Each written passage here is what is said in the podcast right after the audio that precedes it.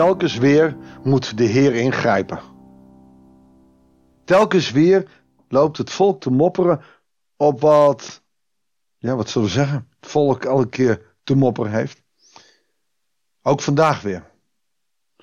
En hoewel Mozes door God als leider is aangesteld, zien we dat hij toch telkens weer de afhankelijkheid van God wil hebben.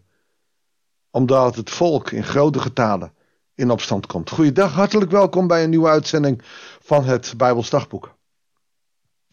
We lezen nummer 14, de versen 1 tot en met 10. Nummer 14, 1 tot en met 10. En dan lezen we hierop barstte het hele volk in traan uit. Dat is toen, hè, dat hebben we gisteren gelezen, het volk hoorde dat nou, er ook reuzen waren in het land. Het was wel mooi, het was het land van melk en honing. Maar die reuzen, dat zat ze tegen. En tien man negatief tegenover twee man positief, dat is een loose. Ze barsten in tranen uit. Heel de nacht door klonk hun gejammer. Oftewel, zijn we helemaal hier vanuit? En dan beginnen ze zich allemaal te beklagen. Waren we nog maar in Egypte? Of waren we daar maar gestorven? Zeiden ze tegen Mozes en Aaron. Of hier in de woestijn. Waarom brengt de Heer ons naar dat land? Om door het zwaard geveld te worden? En om onze vrouwen en kinderen te laten buitmaken? We kunnen beter teruggaan naar Egypte. En tegen elkaar zeiden ze: laten we een leider kiezen en teruggaan naar Egypte. Toen wierpen Mozes en Aaron zich ter aarde. Ten overstaan van de voltallige gemeenschap van Israël. Wat je ziet dat Mozes en Aaron nu doen, is niet optreden van ja, maar God heeft ons aangesteld. Nee, ze werpen zich ten aarde.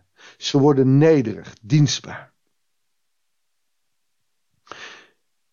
En eigenlijk is het ook een vorm van overgave. Joshua, de zoon van Nun, en Caleb, de zoon van Jefune, twee van degenen die het land hadden verkend, scheurden hun kleren en zeiden tegen de Israëlieten: Het land dat wij op onze verkenningstocht doorkruist hebben, is een buitengewoon goed land. Een land dat overvloeit van melk en honing. Melk en honing is, is een term, hè? dan is het goed. Als de Heer ons goedgezind is, zal Hij er ons heen brengen en het ons geven. En wat je hier ziet, is die overgave aan God. Niet je eigen kracht, maar zoek de kracht van de Heer. Als de Heer ons goedgezind is. Ja, dat is natuurlijk een, een, lastige vraag, ook voor ons in deze tijd. Hoe toets je nou dat de Heer je goedgezind is? Nou, daar kun je misschien zelf wel uh, iets bij verzinnen. Wat dacht je van hoe meer je met hem bezig bent, hoe meer God ook rekening houdt met wat er goed of fout gaat in jouw leven. God is een God van relatie en hij wil die relatie ook in stand houden. Hij wil ook dat wij die relatie op een goede manier in stand houden. Als wij niks aan die relatie doen, zul je weinig merken dat wat God voor jou doet. Of God jou goed gezind is.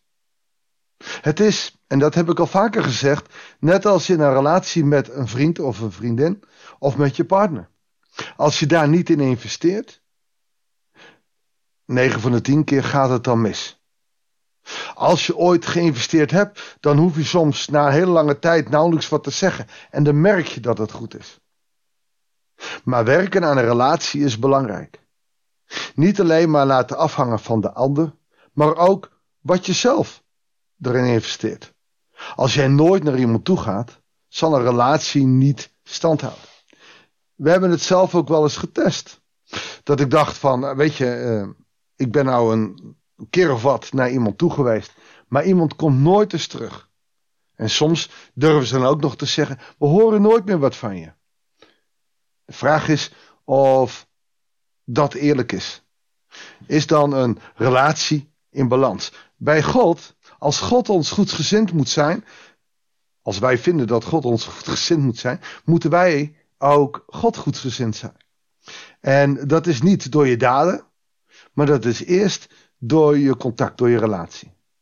Bid je veel? Lees je veel in de Bijbel?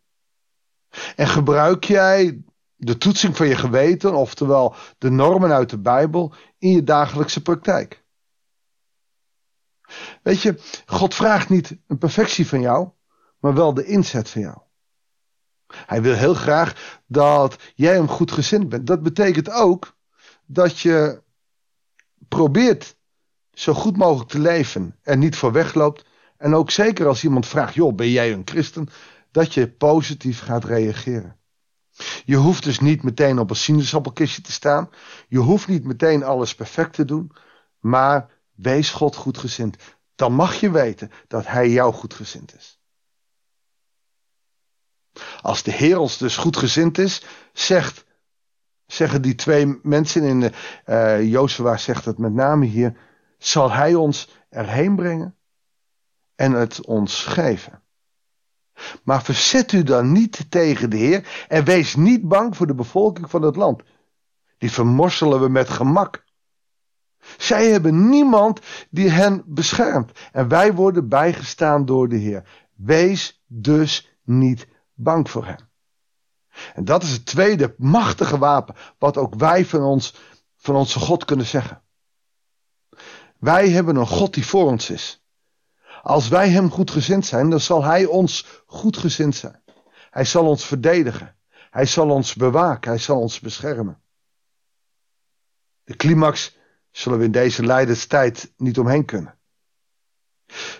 God is ons zo goedgezind terwijl wij hem niet altijd goedgezind zijn, dat hij zelfs voor ons is afgedaald naar het dodenrijk.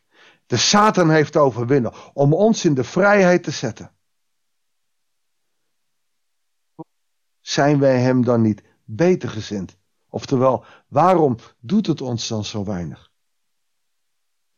Door zijn kruisdood roept hij ons op om hem goedgezind te zijn, om, om volop de in te gaan. En dag in dag uit met God bezig te zijn in je woorden, in je daden. Dat betekent niet dat je constant Bijbel leest en constant bidt. Maar dat alles wat je doet, dat je dat bijvoorbeeld voor de Heer doet. Dan zal je zien dat je relaties met anderen al een stuk beter gaan. Dat je je werk, ook al is het soms niet het leukste, opeens op een veel positievere manier gaat doen.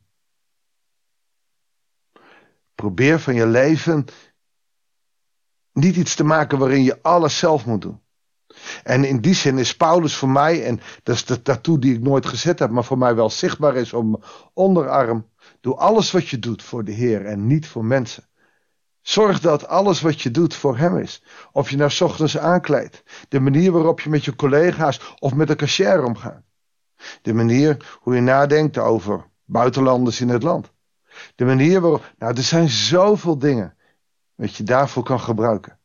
Doe het eens voor de Heer. En kijk eens wat de Heer voor ons zou doen. De tijd tussen jou en God. Die is afhankelijk van jouw inzet en jouw gedachten. Als jij het zwaar maakt en dat jij een, zorg, een soort van perfectie moet hebben, dan verzet je je tegen wat de Heer bij jou wil doen. Want je hoeft niks voor Hem te doen, dan alleen Hem goedgezind te zijn, oftewel Hem toe te laten. Laat God toe in je hart. Elke dag weer bekeer je, elke dag tot God. En Hij zal je goed gezind zijn. Want Hij hoeft jouw daden niet. Hij hoeft jouw inzet niet. Dan alleen die volle overgave. Opdat je je open staat. En alles wat je doet voor Hem doet. Omdat de Geest het in jou doet. Nou, zo heb je al wat tips over hoe je God goed gezind mag zijn. Het volk verzet zich telkens weer. En ook wij verzetten ons. Ik merk nooit wat van God. Ik zie niks van God. Ik hoor niks van God. Dat is je verzetten. Dat is vechten tegen Hem. En daar moeten we mee stoppen. We mogen nu samen bidden om Zijn nabijheid. Maar ook om, om Hem te vragen dat ons verzet verbroken mag worden. Mag ik je voorgaan? Dank u wel, God en Vader. Dat u zoveel geduld met ons heeft, zoveel liefde dat die relatie tussen u en ons lang niet in balans is.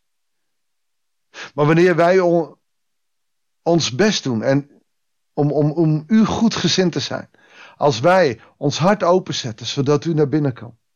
Heere God, dan zullen we zien dat we de zegening ontvangen. Dat u ons dus goed gezind bent. Laat ons door de kracht van uw geest ook voelen dat het zo werkt. Zodat we steeds meer vrijmoedigheid krijgen om ons hart meer en meer open te stellen. Heer wil ons daarin zegenen. Dat bidden we u in de machtige naam van onze Heer Jezus Christus. Amen. Dankjewel voor het luisteren. Het is alweer vrijdag. Volgende week maandag gaan we door met nummerie. En ik moet zeggen dat ik het wel heel bijzonder vind hoe God dus in die bevrijding met het volk meegaat. Hoe eigenzinnig ze ook zijn. Maar zijn wij dat ook niet? Ik wens jou een goed weekend, God zegen en heel graag tot de volgende uitzending van het Bijbelsdagboek.